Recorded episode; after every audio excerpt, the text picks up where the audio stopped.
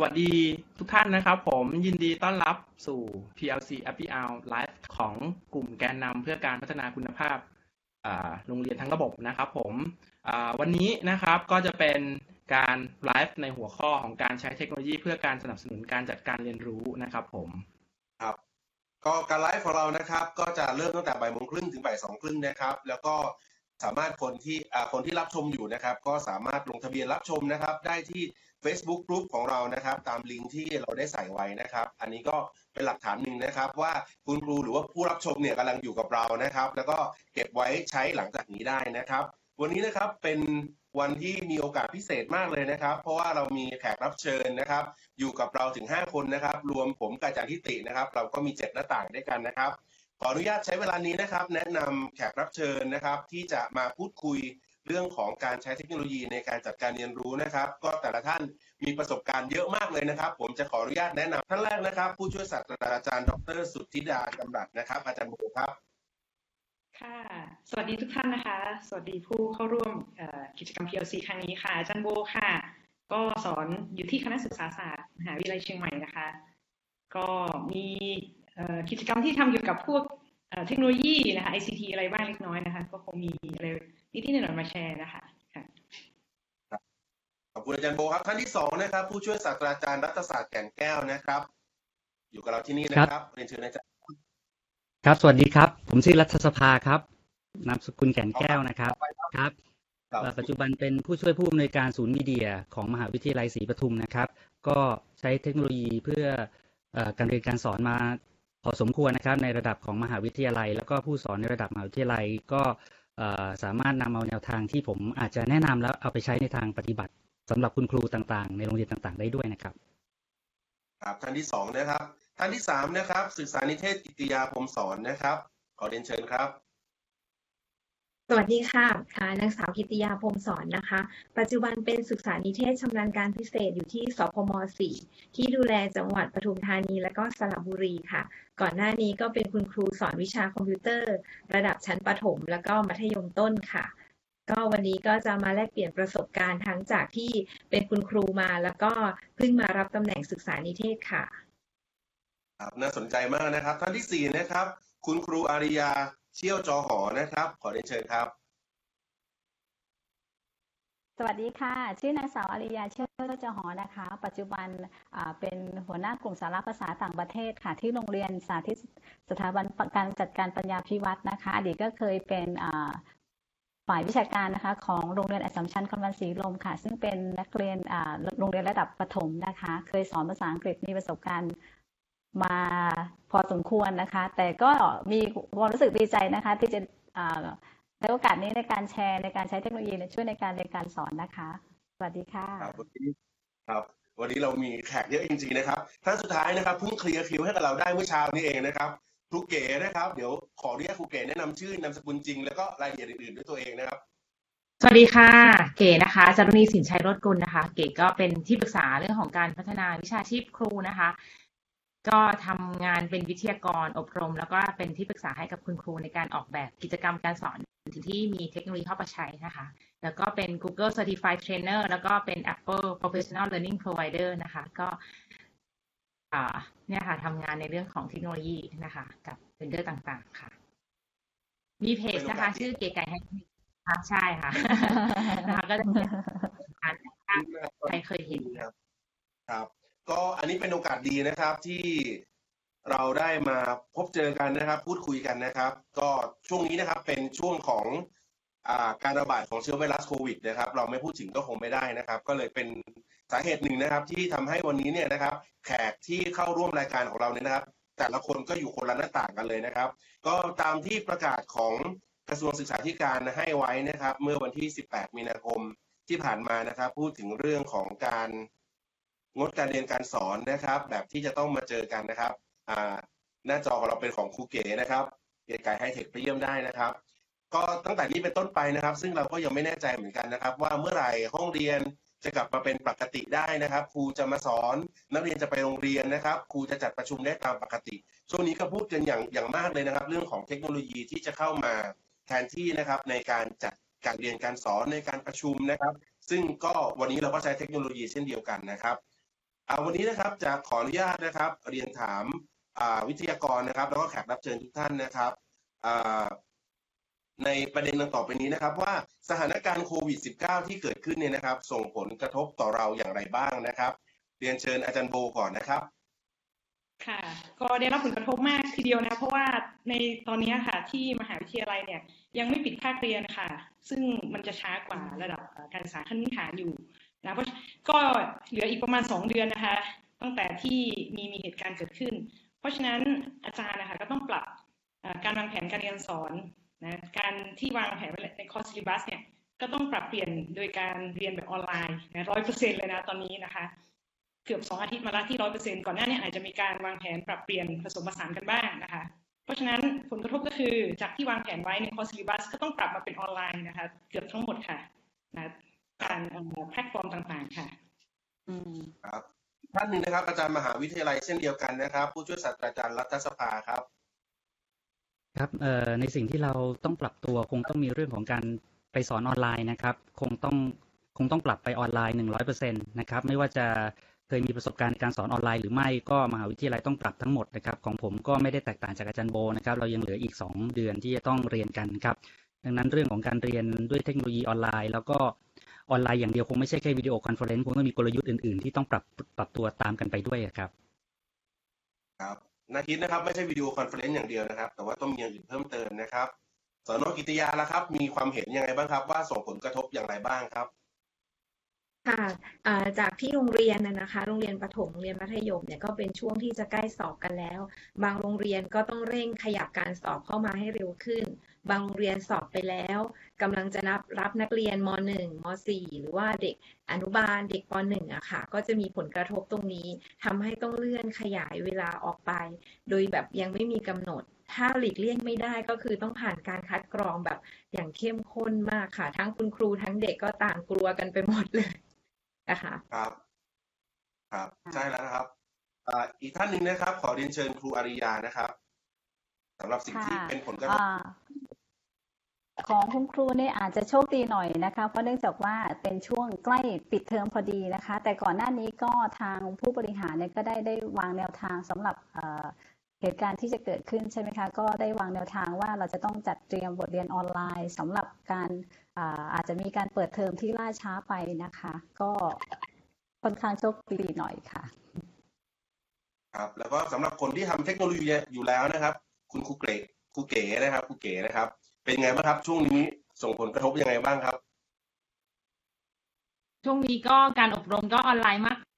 ขึ้นนะคะ แล้วเก๋เชื่อว่า เท่าที่เห็นนะถ้าแบบพอประกาศปุ๊บเนี่ยค่ะ เห็นความก้าวกระโดดของอาจารย์หรือคุณครูแต่ละแห่งนะคะ เราส่งลิงก์ไปอบรมอย่างเงี้ยเขาก็สามารถทำได้นะคะเก๋ก็คิดว่ามันเป็นอ่าวิกฤตที่มันมีโอกาสอยู่ข้างในนะคะ ที่ทำให้เกิดการพัฒนาแบบก้าวกระโดดค่ะ ครับขอบคุณมากครับ อย่างอย่างที่หลายท่านพูดมานะครับ เราเห็นแล้วนะครับว่าการปรับตัวของเราแล้วก็ผลกระทบที่เกิดขึ้นเนี่ยนะครับ มันค่อนข้างมีเยอะมากเลยนะครับ ไม่ไม่ไม่ไม่แค่เฉพาะว่าเราสามารถเจอกันแบบออนไลน์ได้เท่านั้น แต่ว่าการเรียนการสอนเนี่ยจำเป็นต้องมีอื่น ๆด้วยนะครับ เช่นเรื่องของบทเรียนการวัดผลจะทำยังไงนะครับ หรือว่าการปรับตัวอื่นๆเนี่ยนะครับ ซึ่งเหตุการณ์ที่เกิดขึ้นเนี่ยเกิดค่อนข้างเร็วนะครับ ในช่วงเวลาหนึ่งสัปดาห์สองสัปดาห์สามสัปดาห์เนี่ย ตอนนี้ทุกคนได้อยู่บ้านหมดแล้วนะครับ เราจะต้องพัฒนาอะไรเพิ่มเติมไปเนี่ยนะครับ เดี๋ยวติดตามชม ติดตามฟังได้ในการใช้เทคโนโลยีในการเรียนการสอนในวันนี้ผ่านไลฟ์ของเรานะครับ ครับผมก็ไหนๆเราคุยกันเรื่องของโควิดแล้วนะครับ เราก็อาจจะเห็นว่าหลาย ๆ ท่านก็ปรับตัวนะครับ ในเรื่องของการที่จะเอาเทคโนโลยีที่เข้ามาใช้นะครับ ในการลดข้อจำกัดอะไรต่างๆนะครับ ไม่ว่าจะเป็นในเรื่องของระยะทางนะครับ หรืออาจจะมีเรื่องอื่นๆอีกนะครับ ก็เลยอยากจะสอบถามท่านผู้เชี่ยวชาญทุกท่านนะครับ ว่านอกจากเรื่องของการเอาเทคโนโลยีเข้ามาลดเรื่องของระยะทางหรือระยะห่างระหว่างผู้สอนกับผู้เรียนในช่วงนี้แล้วนะครับ เทคโนโลยีเนี่ยยังสามารถที่จะเอามาลดข้อจำกัดด้านอื่น ๆ อะไรที่เกี่ยวข้องกับการจัดการเรียนการสอนได้อีกหรือไม่ครับผม ก็ขอเอเริ่มจาก ที่อาจารย์โบก่อนเลยก็ได้ครับ ที่อาจารย์โบครับ ค่ะ ก็การใช้เทคโนโลยีนะคะ ก็จะลดข้อจำกัดนะอย่างเช่นว่าโดยปกติอะเอ่อคาเรียนของเราใช่ไหมคะของตัวเองนี่ก็คือหนึ่งคาบเนี่ยโดยเฉลี่ยจะประมาณชั่วโมงครึ่งนะคะมีเวลาค่อนข้างจำกัด แต่ตัวเทคโนโลยีเนี่ยอาจจะเอามาใช้นะคะเช่นว่าในชั่วโมงเลคเชอร์เนี่ยเราอาจจะไม่ต้องไลฟ์สดหรืออบรรยายณตอนนั้นนะคะคือเราอาจจะทำเป็น ตัววิดีโอคล้าย MOOC นะคะ ไว้ก่อน แล้วให้ผู้เรียนเนี่ยไปดูมาก่อน อันนี้ก็คือลดระยะเวลา แล้วก็ช่วงเวลาที่มาเจอกันออนไลน์เนี่ยก็อาจจะเป็นลักษณะของการอภิปรายนะการแลกเปลี่ยนความคิดเห็นฟังเด็กพูดบ้างอะไรอย่างเงี้ยนะคะ อันนี้ก็เป็นอันที่หนึ่งก็คือเอามาใช้ลดเนี่ยเป็นลักษณะของ flipped classroom ก็คือเป็น flip ใน flip นะคะหมายความว่าแต่เดิมเนี่ย flipped classroom ก็คือเด็กไปไปดูวิดีโอที่บ้านใช่ไหมคะแล้วก็กลับมาในห้องแล้วมาคุยกัน แต่ตอนเนี้ยกลายเป็นว่า flip ใน flip ก็คือเด็กเนี่ยดูวิดีโอเวลาอื่น แล้วเวลาที่เรามา ออนไลน์กันเนี่ยก็เป็นเวลาที่มาอภิปรายนะมีการโต้ตอบนะกันนะคะอันนี้เป็นอันหนึ่งแล้วก็อันที่สองก็คือ การใช้เทคโนโลยีเนี่ยมันจะช่วยในการเอ่อทำงานแบบร่วมมือกันได้นะเช่นตัวของแอปพลิเคชันบางอย่างเนี่ยมันสามารถที่จะเปิดแล้วก็ให้ผู้ผู้เรียนเนี่ยรวมถึงผู้สอนเองเข้ามา collaboration นะคะก็คือมีความร่วมมือกันแบบออนไลน์นะอย่างเช่นไฟล์หลาย ๆ อย่างเนี่ยสามารถเข้ามาทำงานเป็นสิบนะคะก็คือช่วยแก้ไขหรือปรับแต่งอะไรเงี้ยอันนี้ก็คือ ลดเงื่อนไขข้อนี้ลงไปนะคะ แล้วก็ในเชิงของวิทยาศาสตร์นะคะที่ตัวเองทำอยู่เนี่ยโดยปกติเวลาทำ lab ใช่ไหมคะ ก็จะแยกย้ายกันไปเขียน report lab หรือว่ารายงานการทดลองเนี่ยแล้วไปไป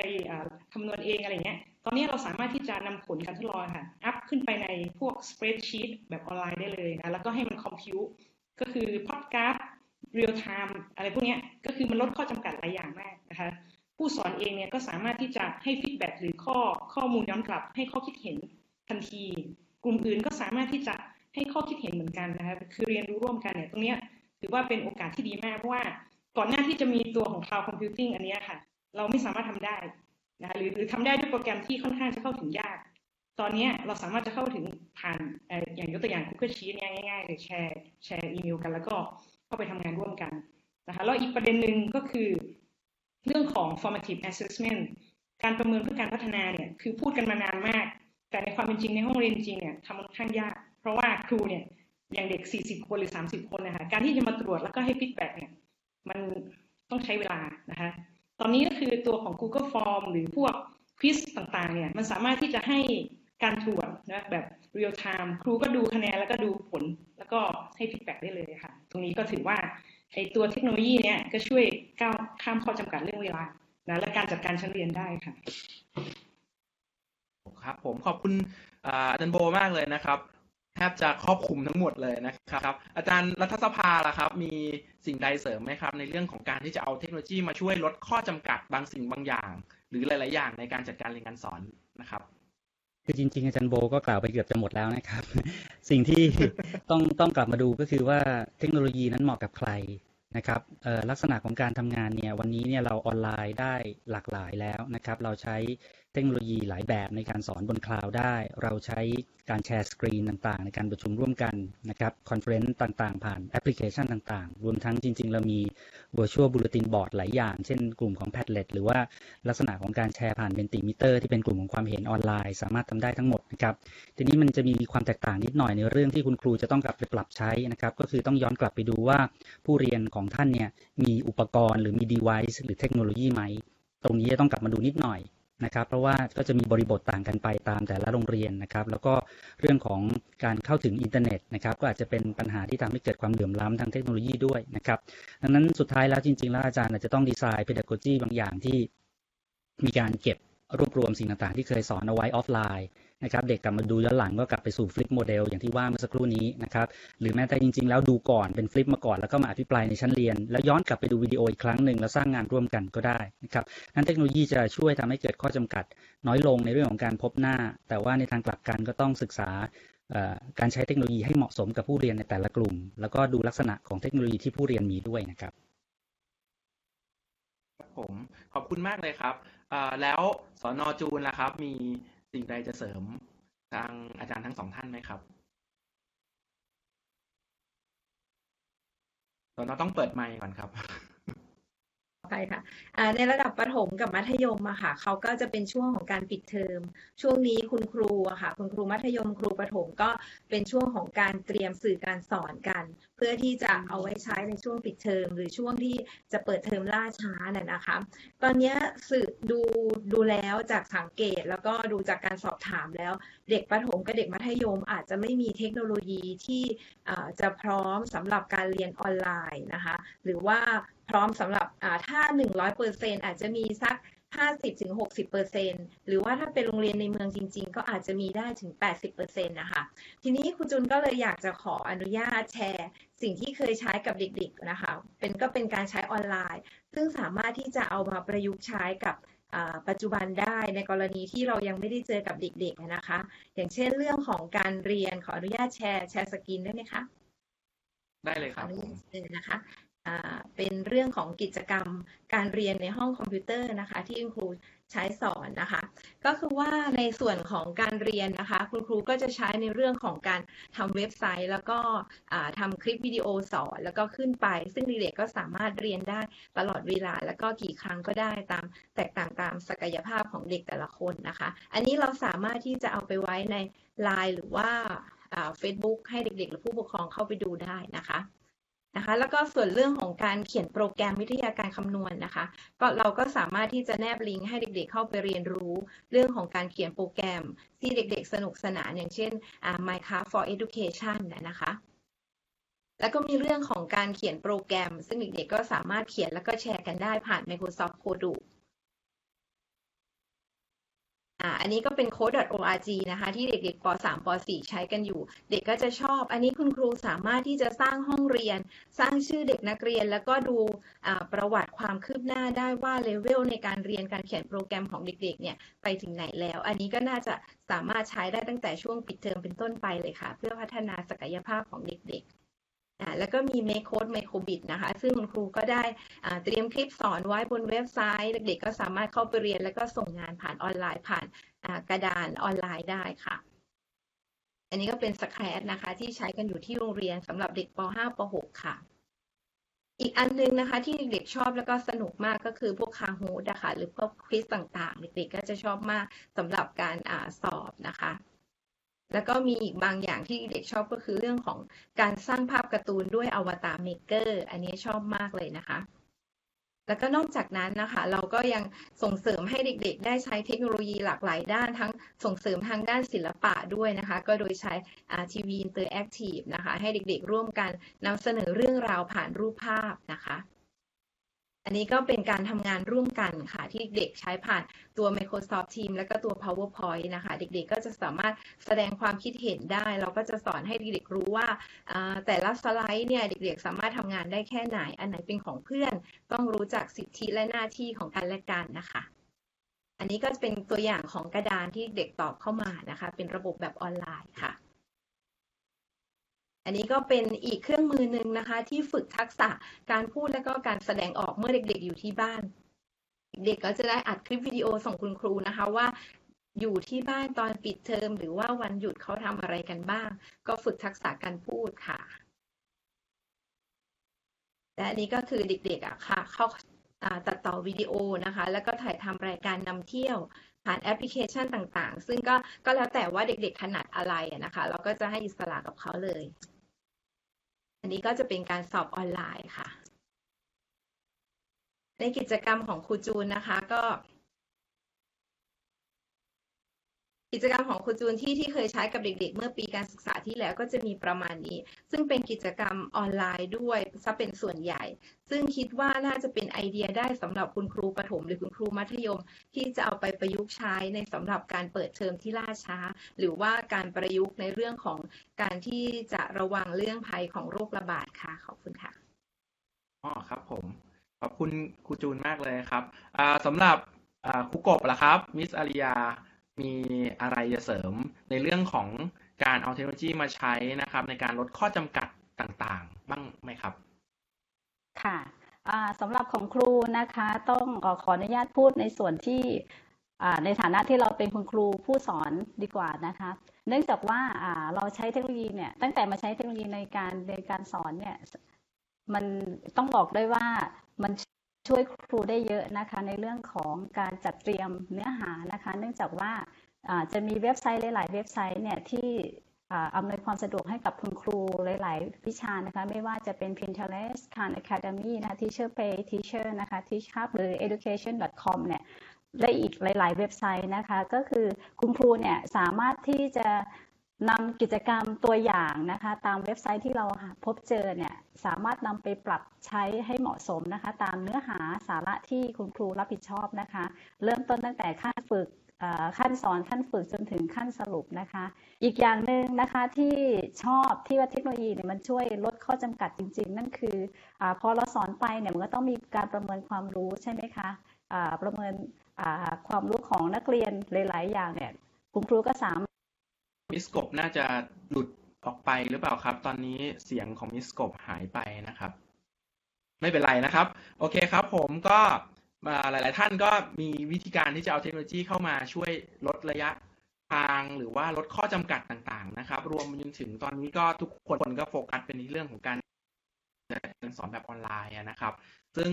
ก็จะมีในเรื่องของการใช้ Flipped Classroom นะครับ เป็นคอนเซ็ปต์ แรกๆนะครับของที่เราเอาเรื่องของการสอนแบบออนไลน์มาช่วยในการสอนอในห้องเรียนนะครับ แล้วก็เรื่องของนอกจากแค่เรื่องของการ live streaming หรือว่าการสร้างห้องเรียนออนไลน์แล้วเนี่ยยังมีเครื่องมืออื่นนะครับที่อาจารย์รัฐสภาแนะนำมา แล้วก็มีไอเดียนะครับจากศึกษานิเทศนะครับ แล้วก็อาจารย์กบนะครับ ว่าจะมีแหล่งการเรียนรู้อะไร หรือว่ามีเครื่องมืออะไรที่จะเอามาใช้ในการ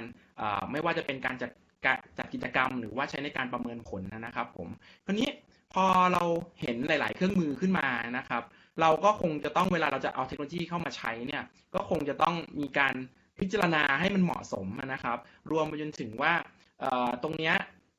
อย่างที่อาจารย์รัฐสภาบอกว่าเด็ก ๆ เนี่ยพร้อมหรือเปล่านะครับ ไม่ใช่แค่เฉพาะเด็กอย่างเดียว คุณครูที่ที่จะเอาเทคโนโลยีเข้ามาใช้นะครับ ถ้าท่านผู้บริหารโรงเรียนนะครับ อยากจะผลักดันให้มีการใช้เทคโนโลยีโรงเรียน คุณครูมีความพร้อมหรือไม่ สิ่งต่างๆ เหล่านี้นะครับไม่ใช่เฉพาะแค่เครื่องมือหรือทักษะของครูเท่านั้น ยังมีสิ่งอื่น ๆ ที่ต้องคำนึงถึงด้วยนะครับคราวนี้ก็เลยอยากจะสอบถามท่านผู้เชี่ยวชาญทุกท่านนะครับ ถึงเรื่องของว่าสิ่งถ้าเราจะเอาเทคโนโลยีเข้ามาใช้ในห้องเรียนนะครับ หรือว่าใช้ในโรงเรียนของเราเนี่ยเราต้องมีสิ่งใดที่ต้องคำนึงถึงมั่งนะครับ ขอเริ่มจากอาจารย์โบเลยแล้วกันนะครับผม ค่ะในการที่จะใช้เทคโนโลยี ตอนนี้ขออนุญาตเรียกว่าการบูรณาการนะคะ เทคโนโลยีเนี่ยเข้าไปในชั้นเรียนนะโดยปกติเทคโนโลยีเนี่ยมีหลายแบบนะคะไม่ได้มีแบบเดียวเนาะจริง ๆ สมุดปากกาดินสอไอ้กรรไกรเนี่ยก็เป็นเทคโนโลยีนะคะสำหรับเด็กที่เวลาเขาฉีกกระดาษฉีกกระดาษแล้วแบบมันไม่ตรงก็ใช้กรรไกรแต่ทีเนี้ยเนื่องจากว่าเทคโนโลยีเกี่ยวกับพวกอินเทอร์เน็ตนะคะแล้วก็ mobile เทคโนโลยีเนี่ยเป็นเทคโนโลยีที่มาเข้ามามีบทบาทสูงนะเพราะฉะนั้นตัวของเทคโนโลยีเวลาพูดถึงอาจจะนึกถึงประเด็นของการ เรื่องพวก ICT กับกับ mobile แล้วอินเทอร์เน็ตเทคโนโลยีนะคะ ก็สิ่งที่ควรคำนึงถึงนะก็ขออนุญาตแชร์สกรีนนะคะตอนนี้คิดว่าน่าจะเห็นนะคะก็ตัวเองก็เคยเขียนไว้ในหนังสือนะคะการเรียนรู้ที่บูรณาการร่วมกับเทคโนโลยีไว้นะคะ ซึ่งคุณครูที่ติดตามวันนี้ก็คงจะได้รับไฟล์ไปแล้วนะคะถ้าใครสนใจก็ลองสอบถามไปที่มูลนิธินะคะอะทีนี้นะประเด็นหนึ่งที่อยากจะฝากไว้ก็คือเรื่องของระดับนะของการอินทิเกรต ของการบูรณาการเนี่ยเข้าไปในเทคโนโลยีอะค่ะเข้าไปบูรณาการเทคโนโลยีเข้าไปในห้องเรียนนะคะพอศึกษาแล้วเนี่ยปรากฏว่าตัวที่ชื่อว่า Technology Integration Metric นะคะหรือ TIMS นะคะซึ่งเป็นของ University of Florida เนี่ยเขาเขาเขียนมาค่อนข้างดีทีเดียว แล้วก็อาจจะเป็นกรอบในการที่คุณครูเนี่ยจะเอามาเป็นสะท้อนตัวเองอะค่ะว่าตัวเองเนี่ยได้พัฒนาเรื่องของการบูรณาการเทคโนโลยีในระดับไหนนะ ในเอกสารฉบับเนี่ยเขาได้แบ่งระดับการบูรณาการเนี่ยเป็นทั้งหมด 5 ระดับนะคะ ระดับแรกก็คือ entry ใช้แบบเริ่มต้นเลย เพิ่งเอาเข้ามานะอาจจะเป็นจอโปรเจคเตอร์หรือว่าเป็นลักษณะของ smart board อะไรพวกนี้คือคือขอให้มีของในห้องเรียนนะแต่แต่ยังไม่ไม่ได้เริ่มที่จะเอาไปใช้ในเชิงของศาสตร์การสอนนะคะแล้วก็อีกระดับหนึ่งก็คือ adoption ก็คือรับเข้ามาละเริ่มเริ่มเข้ามาอยู่ในในในการเรียนละนะคะใช้ powerpoint ใช้วิดีโออะไรต่างๆนะแต่แต่การใช้เนี่ยยังเป็นลักษณะของการที่ direct ความรู้นะเป็นเครื่องมือในการที่เหมือนครูเป็นคนยังเป็นคนที่มีความรู้แล้วก็ให้ให้ความรู้กับเด็กนะคะเป็นการใช้แบบตรงๆนะคะก็เป็นเชิงของการเลคเชอร์อะไรประมาณนี้ค่ะแล้วหลังจากนั้นก็เป็น adaptation เริ่มมีการปรับประยุกต์ละนะคะแล้วก็ขั้นระดับที่จะเป็นสูงสองขั้นสุดท้ายเนี่ยก็คือ infusion กับ transformation นที่ตัวเองเนี่ยพยายามจะ สนับสนุนให้นักศึกษาครูรวมถึงครูประจำการที่ที่ที่เคยไปคุยด้วยนะคะให้ใช้ก็คือจะจะเป็นระดับของ infusion กับ transformation นะคะ infusion ก็คือเรามีกิจกรรมละ แล้วก็เราก็ใช้เทคโนโลยีเนี่ยเบลนเข้าไปในกิจกรรมของเรานะส่วนเนี้ยนะโดยเฉพาะครูวิทยาศาสตร์เนี่ยก็จะใช้เยอะนิดนึงเช่น เรามีกิจกรรม lab อยู่ละแล้วเราใช้พวกเทคโนโลยีเนี่ยมาผสมผสานเข้าไปยังไงนะคะเดี๋ยวอาจจะได้ได้คุยกันเรื่องนี้ในรายละเอียดอีกอีกครั้งหนึ่งตอนอีกหัวข้อหนึ่งนะครับ แล้วก็อีกระดับหนึ่งเนี่ยที่เป็นระดับขั้นที่มองว่าเป็นเรื่องของ transformative learning ก็คือขั้นปรับเปลี่ยนขั้นปฏิรูปนะคะก็คือว่าแต่เดิมเนี่ยเราสอนแบบหนึ่งเพราะเราเนี่ยมีเทคโนโลยีแบบนี้นะเป็นเทคโนโลยีขั้นต้น แต่ต่อมาเนี่ยเทคโนโลยีมันเปลี่ยนนะคะคุณครูก็ปรับเปลี่ยนตามเทคโนโลยีที่เปลี่ยนไป เช่น ในเรื่องของการเรียนด้านคณิตศาสตร์เกี่ยวกับการวัดมุมนะเราไม่เคยมีภาพถ่ายดาวเทียมของวัด นะกำแพงวัดกับอุโบสถหรือวิหารเนี่ยทำมุมมันเท่าไหร่เราไม่เคยรู้ ต่อมาเทคโนโลยีด้านดาวเทียม หรือพวกระบบนะคะ GPS อะไรพวกนี้มันเจริญก้าวหน้ามากขึ้น เรามีภาพถ่ายดาวเทียม เราก็สามารถที่จะใช้เทคโนโลยีเทคโนโลยีเหล่านี้นะคะดึงเอาข้อมูลต่างๆนะมาเรียนปรับเปลี่ยนการเรียนการสอนคณิตศาสตร์นะที่แต่เดิมอาจจะแค่วัดมุมธรรมดา แต่ว่าทีนี้เราเปลี่ยนมาเป็นวัดมุมจากภาพถ่ายทางอากาศอย่างนี้ค่ะก็คือ เป็นระดับของการปฏิรูปหรือการเปลี่ยนเปลี่ยนแปลงการเรียนการสอนเนื่องจากการเข้าถึงเทคโนโลยีหรือเทคโนโลยีที่ไม่เคยมีมาก่อน เช่นเรื่องของ AR อย่างเงี้ยนะคะนนี้ก็เป็นตัวอย่างหนึ่งนะคะที่อยากจะนำเสนอไว้ว่า อาจจะเป็นกรอบหนึ่งที่คุณครูเนี่ยสามารถเอามาอ้างอิงนะคะว่าตัวเราเนี่ยได้พัฒนาการบูรณาการของเทคโนโลยีเข้าไปในการเรียนรู้ระดับไหนนะคะ รวมถึงเอาไปใช้เป็นกรอบในการพัฒนาครูก็ได้นะคะค่ะก็เดี๋ยวช่วงนี้ขอ หยุดไปตรงนี้ก่อนนะคะครับก็ต้องขอขอบคุณอาจารย์โบมากเลยนะครับ ในเรื่องของอสิ่งที่ต้องคำนึงถึงนะครับ ก็คือระดับในเรื่องของการใช้เทคโนโลยีในแต่ละระดับนะครับ ตั้งแต่เอาไปใช้แบบอย่างง่ายๆนะครับ ไปจนถึงทำเป็นกิจกรรมที่อาจจะยังไม่เคยทำได้มาก่อนนะครับ ผมโอเคครับผมแล้วอาจารย์ป๊อปล่ะครับ มีเรื่องอะไรที่จะเสริมเพิ่มเติมไหมครับ ในเรื่องของอสิ่งที่ต้องคำนึงถึงเมื่อเราจะเอาเทคโนโลยีเข้ามาใช้ในการจัดการเรียนการสอนครับ สิ่งที่ต้องคำนึงถึงน่าจะต้องมี2อสส่วนนะครับ แต่ส่วนแรกเลยคือเราต้องรู้จักลักษณะของผู้เรียนที่เรารู้แล้วว่าผู้เรียนต้องมีอะไรอยู่ก่อนนะครับ ข้อที่ 2 เราต้องรู้จักลักษณะของเครื่องมือนั้นด้วยนะครับ เดี๋ยวผมขออนุญาตแชร์สกรีนเดียวนะครับที่น่าจะเป็นประโยชน์ในเวลานี้นะครับ จากแผนภาพที่เห็นอยู่นี้เนี่ยนะครับน่าจะเป็นตัวอย่างของการนำเอาโซเชียลมีเดียมาใช้ในการสอน นะครับ ก็มีสิ่งที่ต้องคำนึงถึงเรื่องต่างๆ โดยรอบเนี้ยจริง ๆ ก็คุยได้นานมากเลย แต่วันนี้มีเวลาจำกัดนะครับ คงต้องเริ่มต้นว่าเเราใช้โซเชียลมีเดียอะไรในการสอนในวันนี้บ้างก็น่าจะเป็นประโยชน์สำหรับเด็กนะครับกลับไปดูข้อที่ 1 คือเด็กมีเทคโนโลยีนั้นไหมนะครับ ข้อที่ 2 นักศึกษาหรือเปิดผู้เรียนที่เป็นนักเรียนเนี่ยสามารถที่จะเข้าถึง Facebook ได้ไหม วันนี้เขาคิดว่าสมมุติว่าเขาใช้ Facebook เป็นที่เล่น หรือว่าเขาใช้ ดูข้อความอะไรทั่วๆไปที่เป็นเล่นในวันนี้เราเอามาใช้ในการเรียนในลักษณะของกลุ่มปิดเพื่อการเรียนได้ไหมนะครับ เราเอาโซเชียลมีเดียมาเป็น workspace ในการช่วยทำงานด้วยร่วมกัน สามารถมองเห็นร่วมกันได้หรือเปล่า หรือใช้เป็นแต่เพียงแค่การประกาศอย่างเดียวนะครับ วันนี้ถ้าเกิดว่าการเรียนรู้ขั้นสูงมากไปมากมากขึ้นไปเนี่ยเรามักจะเน้นให้ผู้เรียนเนี่ยมีการ discussion กันมากขึ้นนะครับ หรือหรือมีการถกเถียงในประเด็นต่างๆ ไม่ใช่แต่เพียงแค่ conversation หรือสนทนากัน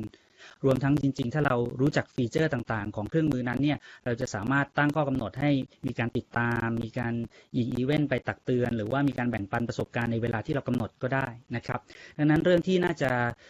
ค่อยๆคคิดกันไปในเวลานี้ก็คือระดับของผู้เรียนนั้นข้อที่ 1 คือสามารถเข้าถึงเทคโนโลยีนั้นได้หรือเปล่านะครับถ้ามีเทคโนโลยีที่เข้าไปแล้วเขามีลักษณะการใช้อยู่เดิมอย่างไร แล้วเมื่อเรามี เราทราบแล้วว่าผู้เรียนนั้นใช้อะไร เราปรับเอาเทคโนโลยีที่เป็นพื้นฐานเหล่านั้นเนี่ยมาใช้ในการเรียนการสอนได้อะไรบ้างนะครับ ตัวอย่างที่เห็นนี้เป็นเพียงแค่ Facebook การนำ Facebook มาใช้เพื่อการศึกษา หรือโมเดลสำหรับ Facebook for Education นะครับ ถ้าเป็น Line เพื่อการศึกษาหรือว่าเป็นลักษณะของการไปใช้แอปพลิเคชันอื่น เช่น Moodle หรือ Edmodo อย่างอื่นเนี่ยก็ก็มีลักษณะที่แตกต่างกันไปอีกนะครับนั้นข้อควรระวังคงจะต้องคิดถึงเรื่องของคุณลักษณะของแพลตฟอร์มต่าง ๆ ที่เหมาะกับผู้เรียนแต่ละระดับด้วยนะครับ ในส่วนนี้ของผมก็มี แค่นี้ในช่วงนี้ก่อนนะครับ ขอบคุณอาจารย์ป๊อปมากเลยครับ ผมอันนี้อาจารย์ป๊อปก็พูดถึงเรื่องของสิ่งที่เราต้องคำนึงถึงในเรื่องของการออกแบบกิจกรรมนะครับเราดูว่ามีเรามีกิจกรรมอะไรที่ให้ผู้เรียนทำนะครับ แล้วก็สิ่งที่ผู้เรียนเข้าถึงได้ แล้วก็สิ่งที่ผู้เรียนมีอยู่หรือ คุณคุ้นเคยนะครับ เราสามารถที่จะเอามาประกอบกันเพื่อที่ให้เกิดเป็นกิจกรรมอะไรต่างๆ ได้นะครับเอ่อตรงนี้ก็จะไปเสริมของเอ่ออาจารย์โบนะครับในเรื่องของระดับของการใช้เทคโนโลยีด้วยเช่นกันนะครับ ก็จะมีกรอบในการที่เราจะเอามาใช้เทคโนโลยีนะครับ ซึ่งอ่าทางมูลนิธิได้โพสต์ลงไปใน Facebook Group เรียบร้อยนะครับ ไม่ว่าจะเป็นในเรื่องของตัวเทคโนโลยี integrated อ่า metric นะครับ หรือว่า เรื่องของตัว TPAC model นะครับที่เป็นเรื่องการคำนึงถึง pedagogy หรือวิธีการที่เราจะจัดการเรียนการสอน ผนวกกับเรื่องของคอนเทนต์แล้วก็เทคโนโลยีนะครับผมทีนี้ในมุมของศึกษานิเทศนะครับถ้าเราจะใช้เทคโนโลยีในการจัดการเรียนการสอนนะครับอันแน่นอนอาจจะโฟกัสไปที่อาจารย์นะครับศึกษานิเทศมีมีข้อคิดเห็นใดๆบ้างครับในเรื่องของสิ่งที่ต้องคำนึงถึงในการนำเทคโนโลยีมาใช้ในโรงเรียน หรือว่าในการจัดการเรียนการสอนครับ สิ่งที่ต้องคำนึงถึงอันดับแรกก็คือผู้เรียนนั่นแหละค่ะว่าผู้เรียนมีความพร้อมมากน้อยแค่ไหน และเขามีความรู้พื้นฐานหรือเปล่า โดยเฉพาะประถมกับมัธยมจะค่อนข้างลำบากในการจัดการเรียนรู้นะคะ โดยเฉพาะอย่างยิ่งประถมอะค่ะคือแทบจะคือแทบจะต้องเรียนโดยแบบ เจอตัวหรือว่าจะต้องค่อยๆบอกจะค่อยๆ จับมือเขียนอะไรอย่างเงี้ยแต่ทีเนี้ยเมื่อสถานการณ์เป็นแบบเนี้ยเราก็ต้องมาอขอความร่วมมือกับผู้ปกครองนะคะเป็นหลักเลยว่าสามารถทำอะไรที่พอที่จะช่วยได้บ้าง อาจจะเป็นการอัดคลิปอ่านหนังสือ หรือว่าอัดคลิปการทำกิจกรรมต่างๆ แล้วส่งคุณครูผ่านกรุ๊ปไลน์ผ่านกรุ๊ป Facebook อะไรอย่างเงี้ยค่ะผ่านผู้ปกครอง จะจะจะดีขึ้นนะคะ แล้วส่วนเด็กๆ มัธยมเรื่องของการใช้ Facebook นะคะ จากที่สังเกตเด็กๆก็ก็คือส่วนมากก็คือจะใช้เป็นที่คุยกันเล่นกันอะไรอย่างเงี้ยคุณครูอาจจะต้องทำเป็นกรุ๊ป เพิ่มขึ้นมาเป็นกรุ๊ปที่เราสามารถที่จะจำกัดได้นะคะว่าอ่าคำพูดหรืออะไรต่างๆเงี้ยจะสามารถที่จะควบคุมได้ การกระทำคำพูดเนี่ยจะจะจะแบบว่าเด็กมัธยมทุกวันเนี้ยค่อนข้างที่จะจะต้องดูแลกันอย่างใกล้ชิด หรือเราอาจจะต้องใช้เครื่องมือที่เป็นพวก classroom เข้ามาช่วย ซึ่งการใช้ classroom เนี่ยก็คือจะต้องดูอีกว่าเด็กๆมีพื้นฐานมากน้อยแค่ไหน มีคู่มือสำหรับการเรียนรู้หรือว่ามีคลิปง่าย ๆ สั้น ๆ ที่เด็กและคุณพ่อคุณแม่สามารถเรียนรู้ไปพร้อมกันได้หรือเปล่า รวมทั้งโรงเรียนแล้วก็สำนักงานเขต ตอนนี้สำนักงานเขตกับสพทเนี่ยก็มีการประชุมผ่าน conference ก็มีความเป็นห่วงเรื่องนี้ แล้วก็อยากให้คุณครูแต่ละโรงเรียนนะคะ ช่วยสำรวจความพร้อมของเด็กๆ ของอุปกรณ์และเทคโนโลยีต่างๆ เพื่อที่จะมาคิดกันต่อว่าเราจะออกแบบการเรียนรู้ยังไงสำหรับเด็กๆ กับสถานการณ์แบบนี้ค่ะครับก็ขอบคุณสรจูนนะครับสรจูนให้ ให้ข้อคิดเห็นในเรื่องของอความพร้อมของผู้เรียนนะครับ แต่ไม่ใช่แค่ผู้เรียนอย่างเดียวนะครับโรงเรียนอาจจะต้องคำนึงถึงเรื่องของการที่ผู้ปกครองจะมามีส่วนร่วมด้วยนะครับ แล้วก็เรื่องของคู่มือหรือว่าแหล่งความรู้ต่างๆนะครับ ในการใช้เครื่องมือเหล่านั้นนะครับ เพื่อที่จะเตรียมพร้อมทั้ง ตัวเด็กเองแล้วก็ผู้ปกครองให้เกิดความเข้าใจนะครับ ที่จะส่งเสริมให้เด็กๆเนี่ยเข้ามาใช้เทคโนโลยีได้อย่างถูกต้องนะครับ รวมไปจนถึงเรื่องของ digital literacy หรือว่าเรื่องของการเป็น digital citizen citizenship ship นะครับพูดผิดนะครับ่าหรือว่าการใช้เทคโนโลยีอย่างถูกต้องตรงเนี้ยนะครับผมกลับมาที่ Miss กบครับ Miss กบมีอะไรที่จะเสริมเพิ่มเติมเกี่ยวกับเรื่องของสิ่งที่ต้องคำนึงถึงนะครับ ในฐานะที่ เมื่อก่อนนี้ Miss กบก็สอนตั้งแต่เอ่อเป็นอาจารย์ฝ่ายวิชาการด้วยนะครับค่ะใช่แล้วก็ดูแลในเรื่องของเด็กผู้เรียนในระดับประถม โดยเฉพาะอย่างยิ่งค่ะเอ่อเด็กแต่ละแต่ละกลุ่มเนี่ยก็จะมีความแตกต่างกัน แล้วปัจจุบันเนี่ยมาสอนเด็กมัธยมนะครับ อยากจะให้เล่าถึงสิ่งที่ต้องคำนึงถึงครับ เมื่อเราใช้เทคโนโลยีในในเอ่อกลุ่มเด็กที่แตกต่างกันอย่างนี้ยครับ เราจะต้องคำนึงถึงเรื่องอะไรบ้างครับ อ่าได้ค่ะขอบคุณค่ะอ่าอ่า ต้องบอกว่าโชคดีนะคะ ที่มีโอกาสได้สอนนักเรียนในช่วงระดับประถมนะคะ ที่โรงเรียนอัสสัมชัญคอนแวนต์สีลมเนี่ย ซึ่งต้องบอกว่าโรงเรียนนี้นะคะ ได้เริ่มการนำใช้เทคโนโลยีเนี่ยมาใช้ให้เป็นประโยชน์ และอำนวยความสะดวกให้กับผู้เรียนได้เยอะนะคะสิ่งหนึ่งที่ต้องคำนึงแล้วก็ใส่ใจเป็นพิเศษนะคะ นั่นคือการใช้เทคโนโลยีให้เหมาะสมกับพัฒนาการนะคะ โดยโรงเรียนจะต้องเลือกเครื่องมืออุปกรณ์ และเทคโนโลยีเนี่ยที่นักเรียนสามารถใช้งานได้สะดวกนะคะ และมีความเหมาะสมกับระดับความสามารถและก็วัยของผู้เรียนนะคะ ส่วนตัวครูเนี่ยก็ต้องรู้จักออกแบบกิจกรรมที่ท้าทายนะคะ รู้จักเลือกสื่อ แหล่งข้อมูลให้นักเรียนสามารถใช้เครื่องมืออุปกรณ์เทคโนโลยีเนี่ยให้สามารถใช้ได้อย่างชัดเจนเหมาะสมนะคะ เพื่อให้เกิดทักษะการสื่อสาร การปฏิบัติงานนะคะ หรือแม้แต่ว่าโอกาสที่เขาสามารถที่จะทำงานร่วมกับเพื่อนๆได้นะคะ เพื่อให้เกิดประโยชน์ให้มากที่สุดนะคะ แล้วก็อีกสิ่งหนึ่งที่ต้องคำนึงและใส่ใจเป็นพิเศษนะคะ นั่นคือเรื่องของความรับผิดชอบนะคะ แล้วก็การเคารพ ตนเอง สิทธิ์ของตนเองแล้วก็ผู้อื่นนะคะทางโรงเรียนเนี่ยก็ควรที่จะต้องได้รับความร่วมมือนะคะจากทั้งตัวครูตัวนักเรียนเองนะคะและผู้ปกครองเนี่ยเพื่อกำหนดข้อตกลงร่วมกันในการดูแลการใช้เทคโนโลยีของนักเรียนนะคะ เช่นถ้าในในส่วนของในห้องเรียนเนี่ยครูก็ต้องสอดแทรกคุณธรรมจริยธรรมนะคะชี้ให้เห็นประโยชน์และโทษของการใช้เทคโนโลยีที่ไม่เหมาะสมนะคะเพื่อให้นักเรียนได้ตระหนักถึงความรับผิดชอบ แล้วก็รู้จักเคารพสิทธิ์ทั้งของตัวเองและของผู้อื่นนะคะ ส่วนที่บ้านล่ะคะ ครอบครัวนี่แหละค่ะอ่าเป็นปัจจัยที่สำคัญเหมือนกันนะคะว่าถ้ารู้จักเคารพสิทธิ์นะคะที่ที่เกิด ในการจัดการเรียนการสอนในห้องเรียนแล้ว ที่บ้านสามารถทำอะไรบ้างนะคะก็ต้องมีการกำหนดนะคะ เช่นกำหนดระยะเวลาในการใช้เทคโนโลยีเนี่ยต้องใช้อ่าไม่เกินกี่นาทีหรือไม่เกินหนึ่งหรือสองชั่วโมงหรือเปล่านะคะ ใช้เสร็จเก็บไว้ที่ไหนนะคะ แล้วก็ช่วงเวลาของกิจกรรมในครอบครัวเนี่ยก็ต้องรู้จักที่จะวางเครื่องมือนั้นนะคะ เชื่อว่าเพียงเท่านี้นะคะก็สามารถที่จะช่วยให้ทุกฝ่ายเนี่ยสามารถที่จะใช้เทคโนโลยี ได้อย่างสบายใจนะคะ แล้วก็ไม่ทำให้อ่าเกิดความวิตกกังวลใด ๆ ทั้งสิ้นนะคะ ครับผมขอบคุณมิสกบมากเลยครับ ก็เอ่อในเรื่องของไม่ใช่แค่เฉพาะเรื่องของว่าใช้เทคโนโลยีอย่างเดียวนะครับ อาจจะต้องมีกฎระเบียบหรือว่าแนวปฏิบัตินโยบายต่างๆ ในเรื่องของการปริมาณในการใช้ไม่ว่าจะเป็นเรื่องของเรื่องของสุขภาพนะครับ เช่น ดูจอได้ ติดต่อกันไม่ควรเกินกี่นาทีนะครับ คุณครูอาจจะต้องออกแบบกิจกรรมที่มีการใช้เครื่องและอุปกรณ์ต่างๆ เนี้ยในเวลาที่เหมาะสม แล้วก็ต้องสลับกิจกรรมมาเป็นกิจกรรมที่อาจจะไม่ต้องใช้สายตากับตัวจอภาพนะครับ อาจจะเป็นกิจกรรมที่เด็กๆ ได้ทำร่วมกันนะครับตรงนี้ก็เป็นตัวสำคัญนะครับ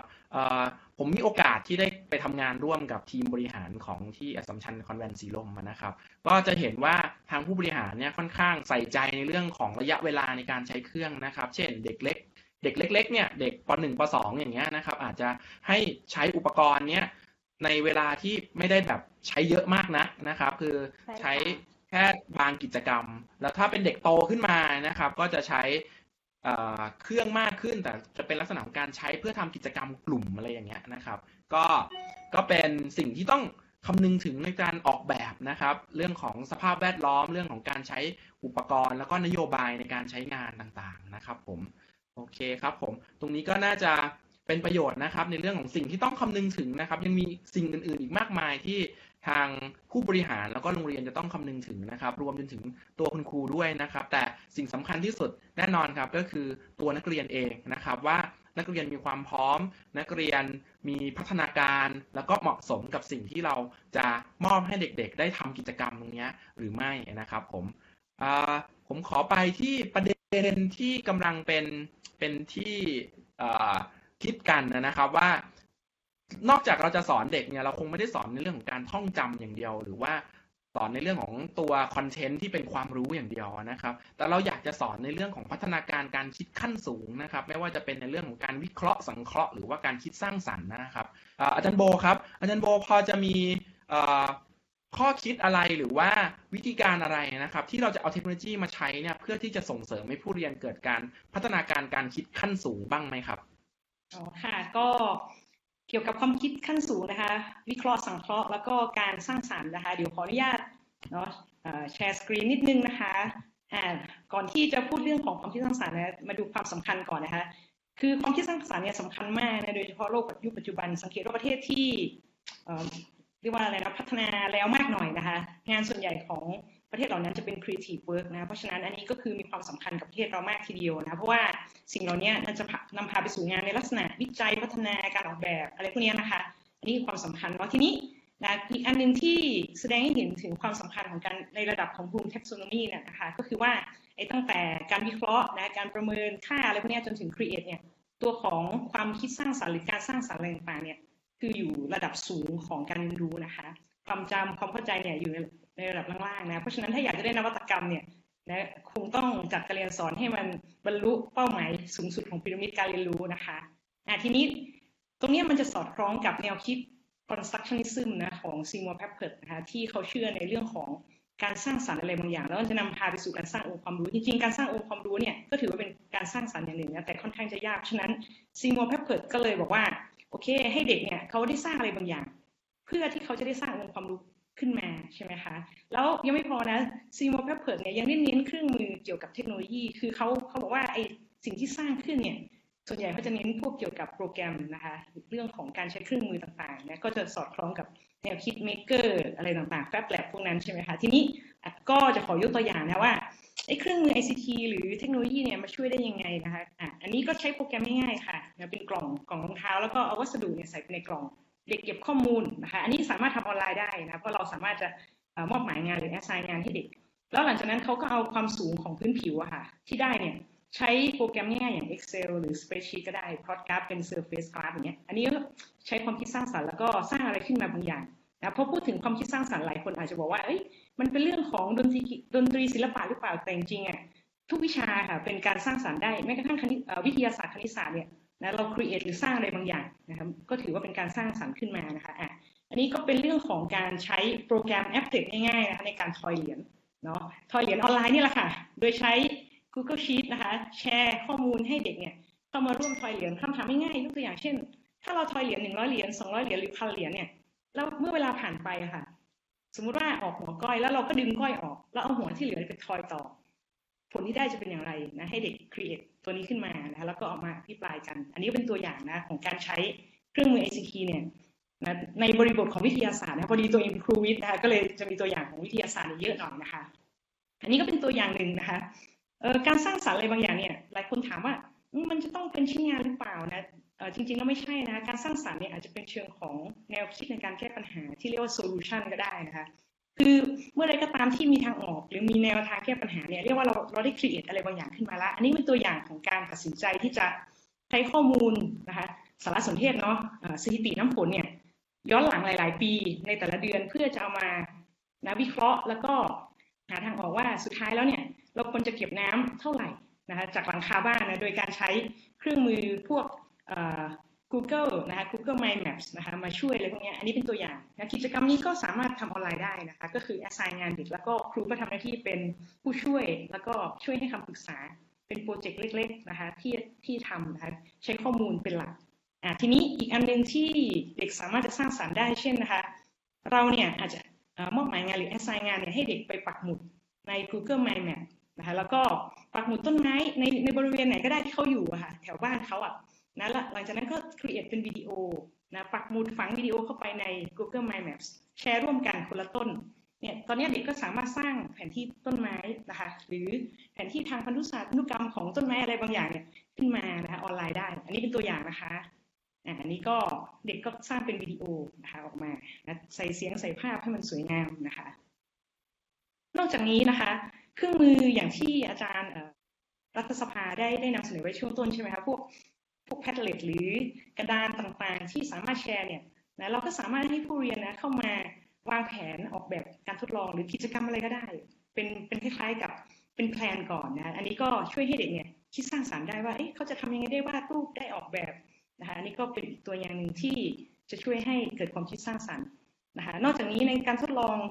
อที่บ้านเนี่ยอันนี้อันนี้เน้นที่บ้านเนี่ยเพราะว่าหลายท่านเนี่ยติดตามอยู่อาจจะเป็นคุณครูนะฮะในระดับการศึกษาขั้นพื้นฐาน บอกว่าที่บ้านเนี่ยเรามีน้ำใช่ไหมมีน้ำร้อนน้ำเย็นมีเกลือนะมีน้ำมันพืชนะคะเราก็ให้เด็กเนี่ย create วิดีโอนะบางอย่างที่เป็นผลของอปัจจัยต่างๆเงี้ยค่ะ แล้วก็สร้างเป็นวิดีโอขึ้นมาแล้วก็มาแชร์กันก็ได้นะคะ แล้วก็มาอภิปรายร่วมกันว่า เอ๊ะน้ำแบบไหนนะ ที่ทำให้เกิดการกระจายของหมึกเนี่ย หรือหรือสีสีผสมอาหารนะคะก็ได้นะคะ คือของที่อยู่ในครัวบ้านเราเนี่ยแหละนะก็มาร่วมกันอภิปรายอย่าเงี้ยค่ะ อันนี้ก็เป็นตัวอย่างหนึ่งที่ใช้เครื่องมือ ICT นะคะ แล้วก็สุดท้ายเนาะ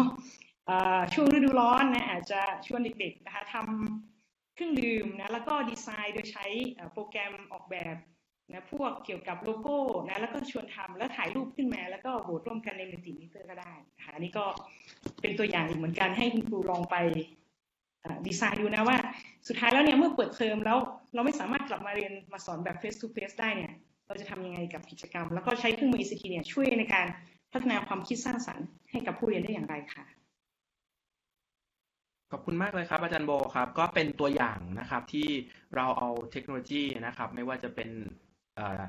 เทคโนโลยีที่อยู่บนเครื่องนะครับ หรือว่าเทคโนโลยีที่ใช้ในการติดต่อสื่อสารนะครับเมื่อกี้เห็นแอบเห็น Mentimeter นะครับ ในเรื่องของการให้ feedback นะครับ เด็กๆ feedback กลับมาให้คุณครูด้วยนะครับก็เอามาประยุกต์ใช้เพื่อที่จะทำให้ผู้เรียนนะครับ เกิดการคิดวิเคราะห์สังเคราะห์ แล้วก็ในเรื่องของการ create สิ่งใหม่ ๆ ขึ้นมาได้นะครับ นอกจากเรื่องของการคิดวิเคราะห์แล้วนะครับ ทักษะที่สำคัญในอนาคตเลยก็คือเรื่องของการทำงานร่วมกับผู้อื่น หรือว่าการสื่อสารกันนะครับ ไม่ใช่เฉพาะแค่การสื่อสารแบบออนไลน์เท่านั้นนะครับ แต่เป็นการนำเสนอความคิดของตัวเองออกมาให้คนอื่นเข้าใจนะครับ การที่เราจะพัฒนาทักษะการสื่อสาร แล้วเอาเทคโนโลยีเข้ามาช่วยในเรื่องของการพัฒนาทักษะต่างๆ เหล่านี้นะครับทางอาจารย์ป๊อปนะครับ อาจารย์รัฐสภานะครับ มี วิธีการอะไรหรือคำแนะนำอะไรครับ ที่เราจะนำเทคโนโลยีมาใช้เนี่ยหรือว่าเทคนิคอะไรที่จะเอาเทคโนโลยีมาใช้เนี่ยเพื่อสร้างทักษะในการสื่อสาร หรือว่าสร้างองค์ความรู้ร่วมกันนะครับ ให้ผู้เรียนเนี่ยสามารถที่จะสร้างออองค์ความรู้ร่วมกันได้บ้างครับ คือจริง ๆ ต้องแยกออกมาว่าทักษะในการสื่อสารก็แยกออกเป็นหลายด้านนะครับ ก็มีทักษะการสื่อสารด้วยภาษา ทักษะการสื่อสารด้วยอวัจนภาษาที่ไม่ได้ใช้ภาษา ยังมีเรื่องของการใช้อ่อ การสื่อสารด้วยภาพถ่าย ภาพนิ่ง ภาพเคลื่อนไหวทำได้ทุก ๆ อย่างนะครับ จริง ๆ ยกตัวอย่างจากเครื่องมือฟรีที่ที่ลองทดลองใช้กันอยู่นี่ละกันนะครับ ถ้าเกิดว่าเรามอบหมายงานให้ผู้เรียนทดลองทำงานร่วมกันครับ บางครั้งเราให้ present เนี่ยนักศึกษาก็สามารถที่จะ present ผ่านวิดีโอกลับมาได้เป็นคลิปหรืออะไรก็ได้นะครับ แต่ถ้าเรายกตัวอย่างเช่นถ้าเราใช้เครื่องมือที่ที่เป็นแค่เหมือนกับ powerpoint present แต่ว่าทำให้มันมีความละเอียดขึ้น แล้วมัน animate ได้ บางอย่างก็จะสื่อสารได้ดีขึ้นนะครับ ก็อยากจะแชร์ตัวอย่างเฉพาะ powerpoint ที่น่าจะมี ความละเอียดบางอย่างเพิ่มเติมให้ทุก ๆ ท่านนะครับ อย่างเช่นหน้าตาแบบนี้นะครับ ก็ใช้สอนในหมู่ของนักนิเทศศาสตร์อยู่แล้วนะครับผมจะทดทดลองค่อย ๆ คลิกให้ดูว่า powerpoint หรือว่าจริง ๆ ที่ผมใช้นี่คือ keynote presentation นะครับ มันเปลี่ยนแปลงไปยังไงนะครับ สมมุติว่าเราอยากจะสื่อสารเล่าเรื่องที่มันซับซ้อนให้กับเด็ก ๆ ฟังเนี่ย บางครั้งเนี่ยเราทำเป็นวิดีโอ อาจารย์เองลองทดลองทำสื่อการสอนกลับไปยังเด็กก่อน แล้วเด็กอาจจะเห็นตัวอย่างแล้วทำสื่อสื่อบางอย่างกลับมาหาอาจารย์ได้นะครับ เราบอกว่าจริง ๆ แล้วเนี่ยกล้องสะท้อนภาพเลนเดี่ยวในข้างในเซนเซอร์มันเป็นสีเขียวเนี่ยนะครับมันมีการผลิตมาตั้งแต่ปี 2007 เป็นต้นมาเนี่ยจนถึงปัจจุบันเนี่ยในยุคแรก ๆ เลยเนี่ยมีอยู่ 5 แบรนด์ 19 ยี่ห้อประมาณนี้นะครับหลังจากนั้นเราขยับออกไปว่าไอ้รุ่นแรก ๆ ที่มันเริ่มต้นตั้งแต่ยุคแรก ๆ ที่มันเป็นผลิตภัณฑ์ผลิตภัณฑ์หนึ่งเนี่ยปัจจุบันมันก็ค่อย ๆ ขยับมาจนถึงผลิตภัณฑ์ที่มีใช้อยู่ในปัจจุบันเนี่ยมันเรียงมายังไง อันนี้ก็เป็นทักษะในการสร้างสรรค์ผลงานและสื่อสารด้วยว่าเอ้ย ในอดีตแต่เดิมมันเป็นยังไงนะครับเมื่อเราต้องการที่จะบอกว่าเอ๊ะมันมีจำนวนกี่แบรนด์แล้วก็มันมีจำนวนกี่รุ่น หลังจากนั้นนี่นักศึกษาอาจจะเห็นหรือผู้เรียนอาจจะเห็นหน้าตาแบบนี้ได้ ผ่านทางการทำสื่อของอาจารย์ การคิดแยกแยะออกมาเป็นแต่ละยี่ห้อ แล้วการแยกออกมาเป็นไทม์ไลน์ของการออกจำหน่ายหน้าตาแบบนี้เป็น Presentation ซึ่งจริง ๆ อาจารย์หลาย ๆ ท่าน ทดลองใช้เวลาในช่วงนี้ทำได้นะครับ ที่เห็นนี้ทำด้วย Keynote Presentation บน Mac นะครับ ซึ่งก็เป็นซอฟต์แวร์ฟรี ซึ่งทุกคนสามารถใช้ได้นะครับนั้นถ้าเกิดว่าเราสื่อสารด้วยวิธีการแบบนี้เนี่ยนะครับ เราสามารถที่จะใส่รายละเอียดลงไป แล้วก็ผู้เรียนไปติดตามในภายหลัง หรือแม้แต่เน้นรายละเอียดเฉพาะบางส่วนที่อยากให้ผู้เรียนติดตามก็ได้นะครับ ก็ทักษะในการสื่อสารคงไม่ได้เป็นเพียงแค่วิธีการที่เรามาพูด หรือว่าวิธีการที่เราใช้เสียง เรามีอวัจนภาษา เรามีวิธีการในการใช้ภาพนิ่ง ภาพเคลื่อนไหว หรือว่าสื่อสารกันด้วยหลากหลายวิธีนะครับหน้าตาแบบเมื่อสักครู่ถ้าใช้ซอฟต์แวร์ฟรีสร้างได้ เราทดลองบอกเครื่องมือบางอย่างให้เด็กไปนะครับ ผู้เรียนมี PowerPoint หรือว่ามี Keynote สำหรับ Mac นะครับก็สามารถที่จะทำสื่อประกอบเสียงส่งกลับมาได้นะครับ ทักษะการคิดสร้างสารรค์เพิ่มขึ้นนะครับ คิดแยกแยะบางอย่างก็อาจจะดีขึ้น แล้วก็สื่อสารได้ดีขึ้นด้วยครับ เป็นตัวอย่างที่ดีเลยครับ เหมาะแล้วที่อาจารย์จากคณะนิเทศศาสตร์ได้มาแนะนำมานะครับ ผมเอ่อจากที่อาจารย์ได้อ่ายกตัวอย่างไว้เมื่อกี้นะครับ เดี๋ยวนี้เครื่องมือก็สามารถที่จะให้เด็กทำงานเป็นกลุ่ม แล้วก็สร้างชิ้นงาน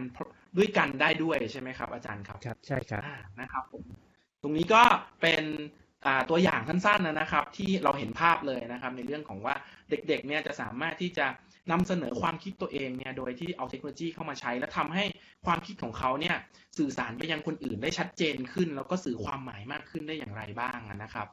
โอเคครับผม ตรงนี้ก็เป็นเป็นสิ่งที่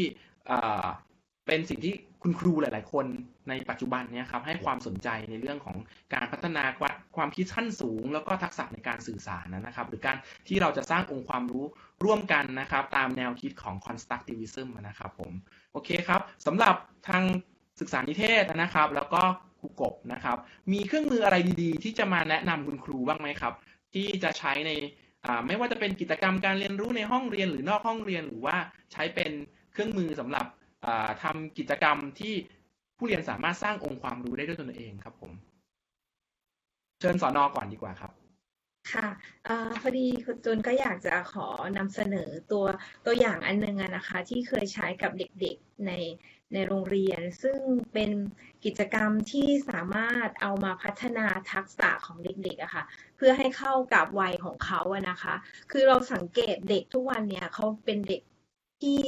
เรียกไม่ได้ว่าเป็นเด็ก Gen Z ก็คือเขาโตมากับเทคโนโลยี แล้วเขาก็ยึดตัวเองเป็นศูนย์กลาง แต่ว่าเขาใจร้อนแล้วก็ทำงานเป็นทีมไม่สำเร็จนะคะ ทีนี้ในการจัดการเรียนการสอนนอกจากจะส่งเสริมพัฒนาการทั้ง 5 ด้านของเด็กแล้ว เราก็ยังต้องย้อนกลับมาดูทักษะ EF ก็คือทักษะที่เด็กต้องใช้สมองควบคุมจิตใจและก็การกระทำเพื่อส่งเสริมให้เขาประสบความสำเร็จ คุณครูก็ได้ออกแบบการเรียนรู้ โดยได้บูรณาการกับการใช้เทคโนโลยีนะคะ โดยแต่ละหน่วยที่ครูออกแบบมาเนี่ยประกอบไปด้วย 5 หน่วย แต่ละหน่วยเนี่ยก็พยายามดีไซน์ให้มันเข้ากับวัยของเด็กป .4 นะคะเขายกเป็นตัวอย่าง เช่นโดเรมอนกับของวิเศษ อันเนี้ยคือต้องการเปิดจินตนาการของเขาว่าถ้านักเรียนเลือกของวิเศษของโดเรมอนได้หนึ่งอย่าง นักเรียนจะเลือกอะไร แล้วเอามาวิเคราะห์ว่าจะเอาไปใช้ประโยชน์อย่างไรบ้าง แล้วประโยชน์กับใครบ้าง แล้วเขาก็ต้องนำเสนอออกมาในลักษณะของ powerpoint ออนไลน์ ซึ่งจะต้องแบ่งสไลด์กันทำอันนี้ก็จะเริ่มฝึกการทำงานเป็นทีม โดยที่เคารพสิทธิของผู้อื่นนะคะ ก็คือจะต้องไม่ลบหรือว่าแก้ไขงานของคนอื่น หน่วยที่2คำกลิ้งลิงกับหมาเนี่ยคือต้องการพัฒนาการทางด้านอารมณ์ ก็คือให้ดูคลิปลิงกับหมาซึ่งเขาไปซื้อของฝากมันก็จะมีความน่ารักซึ่งเด็กก็ยังจะชอบเรื่องของสัตว์เลี้ยงนะคะ ทีนี้เด็กก็ต้องมาวิเคราะห์นิสัยว่าลิงกับหมาเนี่ยเขาทำงานกันยังไง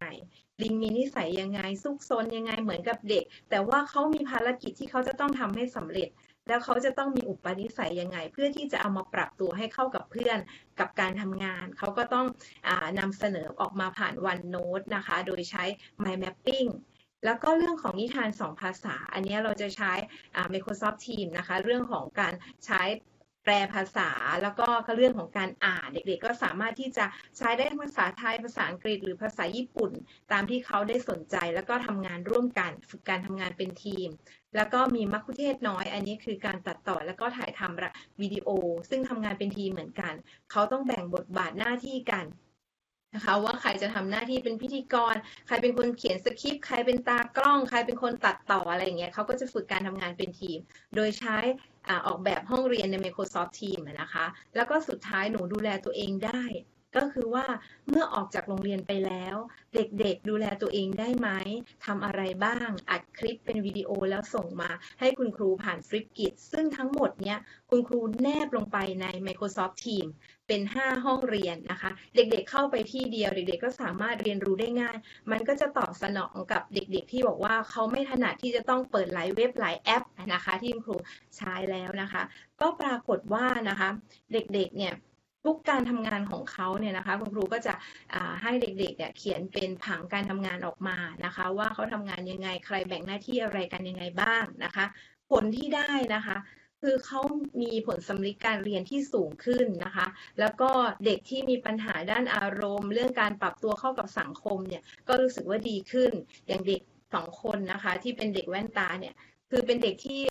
มีความบกพร่องทางการเรียนรู้ แล้วก็พิการซ้ำซ้อน แล้วคนที่อยู่ข้างๆเขาก็คือเพื่อนที่มาคอยสอนกันนะคะ เป็นเด็กที่ค่อนข้างที่จะอารมณ์ร้อน เป็นคนที่ต้องมาคอยสอนเพื่อน เขาก็จะปรับตัวเองนะคะ เรื่องของการนำเสนองานนะคะ การนำเสนอออกหน้าชั้นเรียน การแชร์ไฟล์ การคอมเมนต์ เด็กๆ ก็จะได้ปรับตัว พฤติกรรมนะคะ ก็เราก็สอบถามจากคุณครูแล้วก็ผู้ปกครอง ก็พบว่าเด็กๆ มีพฤติกรรมการช่วยเหลือตัวเองได้ดีขึ้น เนื่องจากเด็กๆ โรงเรียนอนุบาลปทุมธานีนะคะเป็นเด็กๆ ที่อยู่ในเมือง เป็นโรงเรียนอนุบาลประจำจังหวัดการช่วยเหลือตัวเองของเขาเนี่ยค่อนข้างที่จะน้อย ส่วนมากพ่อแม่ผู้ปกครองจะเป็นคนดูแลและก็ทำให้ พอมีมีกิจกรรมแบบนี้เด็กๆ ก็ให้ความสำคัญกับการดูแลตัวเอง และก็ช่วยเหลือตัวเองมากขึ้นค่ะ อันนี้นะคะคุณครูจึงก็ยกตัวอย่าง ซึ่งกิจกรรมนี้นะคะคือไม่ว่าจะออกแบบการเรียนรู้แบบไหนก็ตาม หรือจะใช้เทคโนโลยีอะไรก็ตาม ไม่สำคัญเท่ากับการที่เด็กๆได้อะไรจากการที่เราจัดเทคโนโลยีก็เป็นแค่ตัวช่วย คุณครูเป็นคนที่สำคัญที่สุดนะคะ กิจกรรมนี้ก็ส่งผลให้คุณครู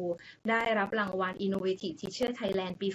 2019 นะคะ ก็คือเป็นเป็นความภาคภูมิใจ แล้วก็ที่ภาคภูมิใจมากกว่านั้นก็คือ เราได้เปลี่ยนแปลงพฤติกรรมของเด็กๆ ในเด็กยุค Gen Z ค่ะ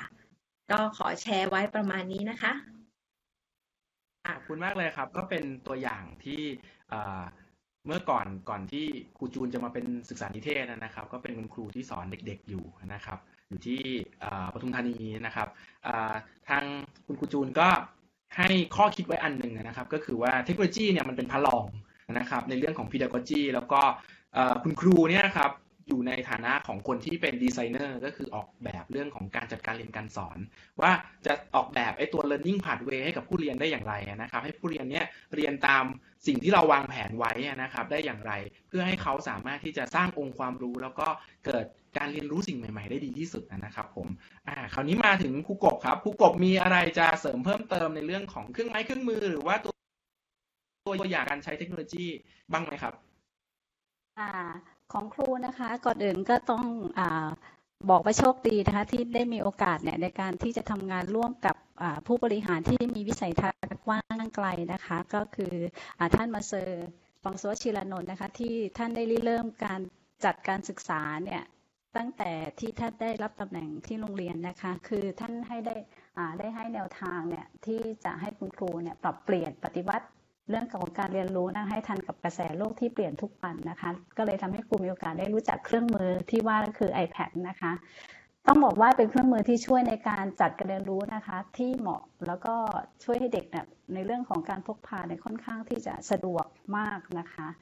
เด็กในวัยนี้นะคะที่อสัมชัญคอนแวนต์สีลมเนี่ยก็คือระดับประถมศึกษานะคะคือต้องบอกว่าบรรยากาศของการเรียนเนี่ยเปลี่ยนไปเขาสนุกกับการเรียนนะคะที่เมื่อไหร่เนี่ยก็ตามที่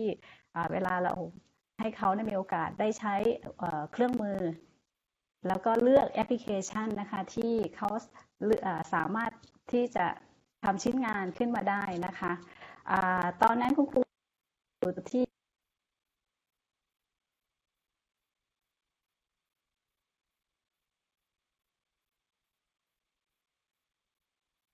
ญญาณเสียงมิสมิสหายไปอีกแล้วนะครับครูกบอาจจะเป็นที่สัญญาณอินเทอร์เน็ตนะครับครูกบอาจจะสัญญาณอินเทอร์เน็ตขาดช่วงไปนะครับก็เลยทำให้ไม่ได้ยินเสียงครูกบกลับมาหรือเปล่าครับ ถ้ายังไม่เป็นไรครับ ถ้างั้นเดี๋ยวก็จะเป็นเรื่องของการเอาเทคโนโลยีไปใช้ในในเด็กระดับประถมนะครับ จากในรูปเท่าที่ผมเห็นดูก็จะเป็นเรื่องของการเอา อุปกรณ์แบบพกพานะครับ ให้เด็กๆใช้นะครับ คิดว่าน่าจะครูกบอาจจะอยากแชร์ในเรื่องของออการใช้ในเด็กระดับประถมวัยนะครับระดับประถมศึกษานะครับ เดี๋ยวเดี๋ยวถ้าครูกบต่อกลับมาได้แล้วนะครับ เดี๋ยวเราจะให้ครูกบแชร์อีกครั้งหนึ่งนะครับ ระหว่างนี้อาจจะคุณเก๋มีอะไรเสริมเพิ่มเติมไหมครับ เป็นเครื่องมือดีๆสำหรับครูในช่วงนี้นะครับ สวัสดีค่ะ ถามนิดนึงตอนนี้ทุกคนเป็นไงบ้างคะ ประชุมมาหนึ่งชั่วโมง ลอง เกี่ยวว่าถ้าแบบว่าเด็กๆ อันนี้เล่าเล่าแลกเปลี่ยนก็คือ เด็ก ๆ อาจจะไม่ได้อยู่กับหน้าจอทั้งวันเนอะนะคะเด็กประถมหรือมัธยมเหมือนเมื่อเมื่อเมื่อมีคนเล่าให้ฟังเนอะนะคะ ก็คือจากคาบที่เขาเคยมีประมาณเออหกคาบเจ็ดคาบต่อวันอะไรเงี้ยค่ะนะคะ แล้วก็เราไม่จำเป็นจะต้องให้เขามานั่งอยู่หน้าจอตลอดทั้งวันเนอะนะ ก็อาจจะจัดกิจกรรมที่เขาไปทำช่วงอ่าเวลาที่เขาสะดวกเนอะนะคะ แล้วก็อาจจะไม่ต้องทุกวิชาด้วยซ้ำเนอะอันนี้เป็นไอเดียของเก๋นะคะ ส่วนเครื่องมือนะคะ เดี๋ยวจะขอแชร์นิดนึงก็ได้นะก็เกี่ยวว่าอย่างที่ทุกคนบอกค่ะก็คือเราสามารถที่จะคิดก่อนว่าเด็กจะได้อะไรจาก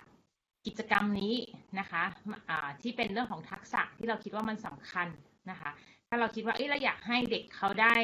การทำงานร่วมกันการ brainstorming นะคะ เราก็อาจจะคิดขั้นตอนของกระบวนการมาให้เรียบร้อยนะคะ แล้วก็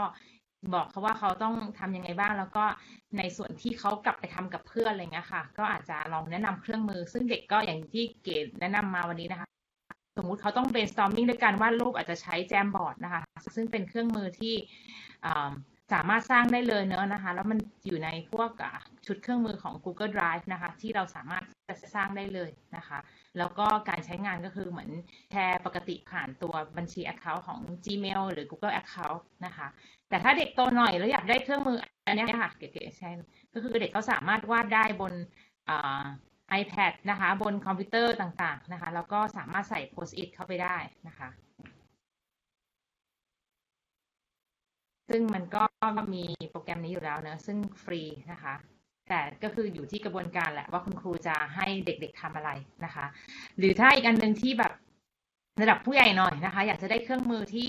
มากขึ้นนะคะ อันนี้เก๋ก็ไปดูของเพื่อนๆมานะคะ ที่เป็นอาจารย์มหาวิทยาลัยนะคะเก๋ว่าตอนนี้อาจารย์มหาวิทยาลัยฟุ้งฟริ้งมากนะคะ ในการที่จะหาเครื่องมือนะคะ มามาใช้งานนะคะ เพื่อที่จะตอบโจทย์ว่าเฮ้ยนักศึกษาเรานิสิตเราต้อง brainstorming นะคะ จะต้องทำงานกลุ่มต่างๆนะคะ ซึ่งเก๋ว่า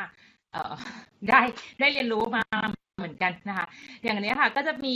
เครื่องมือนอกจากใส่โพสต์อิทได้แล้วนะคะ ก็ยังแบบเอ่อมีเครื่องมือฟรุ้งฟริ้งต่างๆนะคะ ที่ที่สามารถที่จะจัดกิจกรรมต่างๆ รูปแบบขนาดต่างๆ ที่ทำได้เยอะขึ้นนะคะ สมมุติว่าต้องการออกแบบ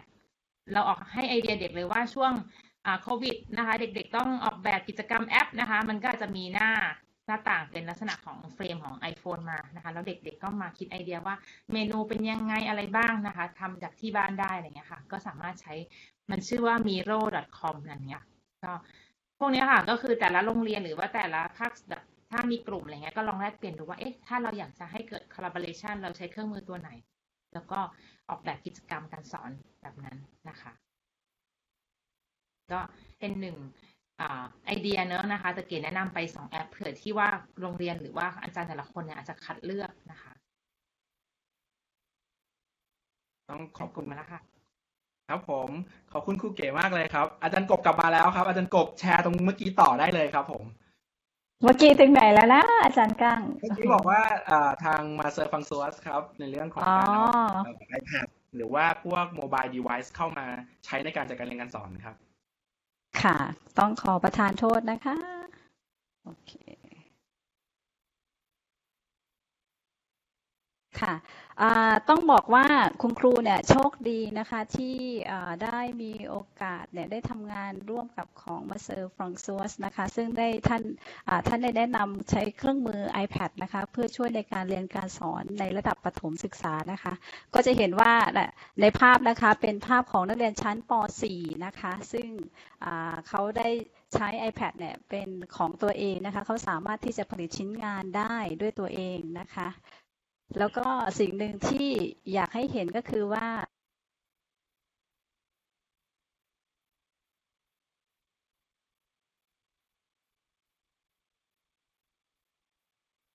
สัญญาณหยุดไปอีกแล้วนะครับมิสกบโอเคครับผมไม่เป็นไรนะครับ เดี๋ยวยังไง เดี๋ยวผมจะหลังจากการประชุมแล้วเดี๋ยวผมจะสัมภาษณ์มิสกบแล้วก็อาจจะมีการแชร์เข้าไปในกลุ่มนะครับ ผมเพื่อที่จะ จะได้ได้ข้อมูลครบถ้วนนะครับเนื่องจากเวลาล่วงเลยมาพอสมควรแล้วนะครับ เราก็อย่างที่คุณเก๋บอกนะครับ เราประชุมกันมาประมาณหนึ่งชั่วโมงนะครับ ก็น่าจะเหมาะสมแล้วนะครับ ผมขอใช้เวลาช่วงนี้ในการสรุปนะครับ เพื่อที่จะจบในเรื่องของการแลกเปลี่ยนเรียนรู้นะครับ ผ่าน PLC ออนไลน์นะครับผม โอเคครับ ผมขอ ครับ take over จอจากมิสกบนิดนึงนะครับผม โอเคครับ ตอนนี้นะครับผมอยู่ที่หน้าจอคีโน e นะครับ ทุกท่านมองเห็นคีโน e นะครับผม ก็อ่าสำหรับเรื่องของการให้คำแนะนำคุณครูนะครับ ในในเรื่องของการเอาเทคโนโลยีเข้าไปใช้นะครับ ในกลุ่มของครูแกนนำทั้ง 60 โรงเรียนนะครับ ในโครงการของกสศนะครับ เอ่อเรามีกลุ่มสำหรับแลกเปลี่ยนเรียนรู้ก็คือกลุ่มแกนนำเพื่อพัฒนาคุณภาพโรงเรียนทั้งระบบนะครับ คุณครูสามารถที่จะเข้าไปในตัว Mentor โปรแกรมนะครับ สามารถที่จะคลิกเข้าไปขอคำแนะนำคำปรึกษานะครับ จากโค้ชในแต่ละพื้นที่ได้นะครับ ผมตรงนี้มีอยู่ในกลุ่มแกนนำเรียบร้อยแล้วนะครับ ที่กลุ่มแกนนำนะครับสำหรับท่านใดนะครับ ที่ยังไม่เคยเข้าไปนะครับ ก็ คุณคุณครูทั่วประเทศนะครับ ก็ผมขอเรียนเชิญนะครับ ที่จะ เข้าร่วมในกลุ่มนะครับ เดี๋ยวผมขอแชร์หน้าของกลุ่มแกนนำขึ้นมาให้กับทุกท่านนะครับ เพื่อที่จะเป็นแหล่งข้อมูลนะครับสำหรับที่จะใช้ในการ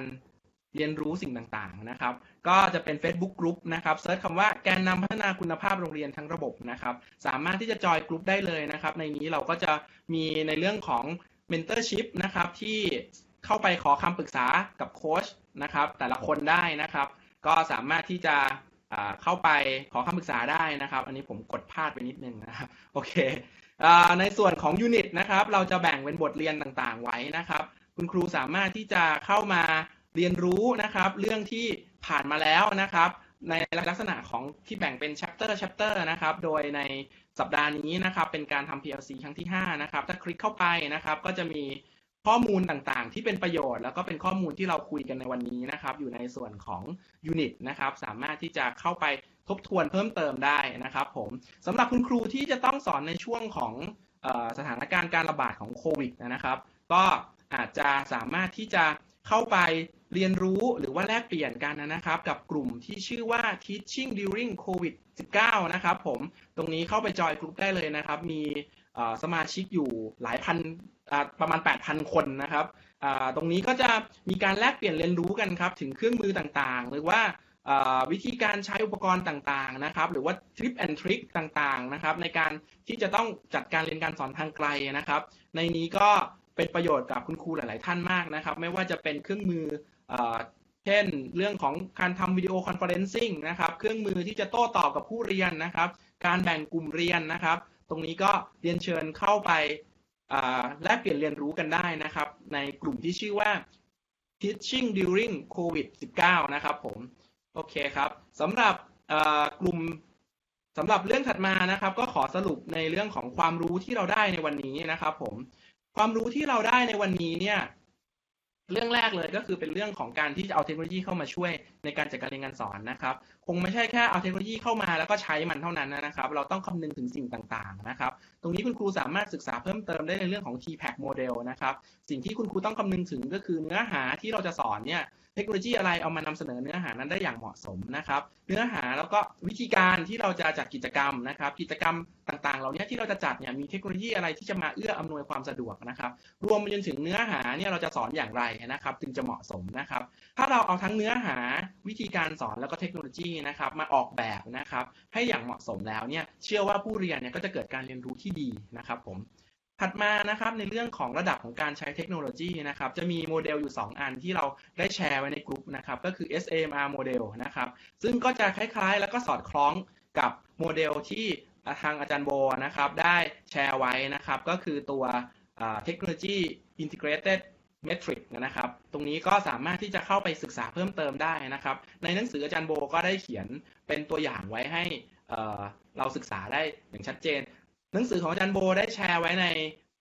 โพสต์ที่เป็นเรื่องของ TIM เรียบร้อยแล้วนะครับผมถัดมาครับเป็นตัวสุดท้ายที่อาจจะฝากไปยังคุณครูทุกท่านนะครับ ในเรื่องของทักษะของครูนะครับ ในส่วนของการที่เราจะเอาเทคโนโลยีเข้ามาใช้นะครับ คุณครูอาจจะต้องมีในเรื่องของการพัฒนาตัวเองนะครับ ให้เป็นผู้อำนวยความสะดวกในการเรียนรู้นะครับ รวมจนถึงการออกแบบโดยเอาเทคโนโลยีเข้ามาใช้เนี่ย ในการสร้างความร่วมมือให้ผู้เรียนเนี่ยได้สร้างองค์ความรู้ร่วมกันนะครับ หรือเราอาจจะเอาเทคโนโลยีเนี่ยเอามาใช้ในเรื่องของการพัฒนาผู้เรียนเป็นรายบุคคลนะครับ แล้วหรือว่าเรื่องของการสร้างสื่อนะครับ หรือว่าการนำเสนอเนื้อหาต่างๆนะครับ ดังนั้นคุณครูก็อาจจะต้องมีทักษะในเรื่องของเป็นผู้สร้างแล้วก็ผู้ผู้เผยแพร่เนื้อหานะครับ รวมไปจนถึงการหานวัตกรรมใหม่ๆ เทคโนโลยีใหม่ๆ เครื่องมือใหม่ๆนะครับ มาประยุกต์ใช้กับกิจกรรมต่างๆ หรือว่าการนำเสนอเนื้อหาต่างๆ หรือว่าการที่จะมอบหมายให้เด็ก ๆทำกิจกรรมต่างๆนะครับทางขวามือนี้นะครับก็จะเป็นรายชื่อแอปนะครับ ซึ่งทางมูลนิธิเนี่ยกำลังรวบรวมอยู่นะครับ ตอนนี้เราจะมีกำลังเริ่มทำคอนเทนต์นะครับที่จะแชร์ออกไปให้กับคุณครูทุกท่านได้ศึกษาเกี่ยวกับเครื่องมือต่างๆ ที่สามารถเอามาใช้ได้นะครับ ตอนนี้เรากำลังรวบรวมอยู่ เราจะมีประมาณสัก 18 เครื่องมือนะครับ เดี๋ยวยังไงคอยติดตามในในวันหลังๆถัดๆไปนะครับ เราจะค่อยๆ ทยอยนะครับ แชร์สิ่งต่างๆ เหล่านี้ แล้วก็จัดเป็นแบบออนไลน์เซสชันขึ้นมานะครับผม ตรงนี้ก็น่าจะเป็นประโยชน์กับคุณครูหลาย ๆ ท่านนะครับสำหรับท่านที่อยากจะเข้าไปศึกษาเพิ่มเติมด้วยตัวเองนะครับ ผมสามารถไปที่เว็บไซต์ชื่อว่า Starfit Lab นะครับ เป็นชุมชนแลกเปลี่ยนเรียนรู้ออนไลน์นะครับ ที่มูลนิธิจัดทำขึ้นแล้วก็เปิดให้ใช้ฟรีนะครับบทเรียนที่เกี่ยวข้องกับสิ่งที่เราคุยกันในวันนี้นะครับก็จะมีอยู่ 2 บทเรียนด้วยกัน ก็คือเรื่องของพื้นฐานการใช้เทคโนโลยีสำหรับครูนะครับ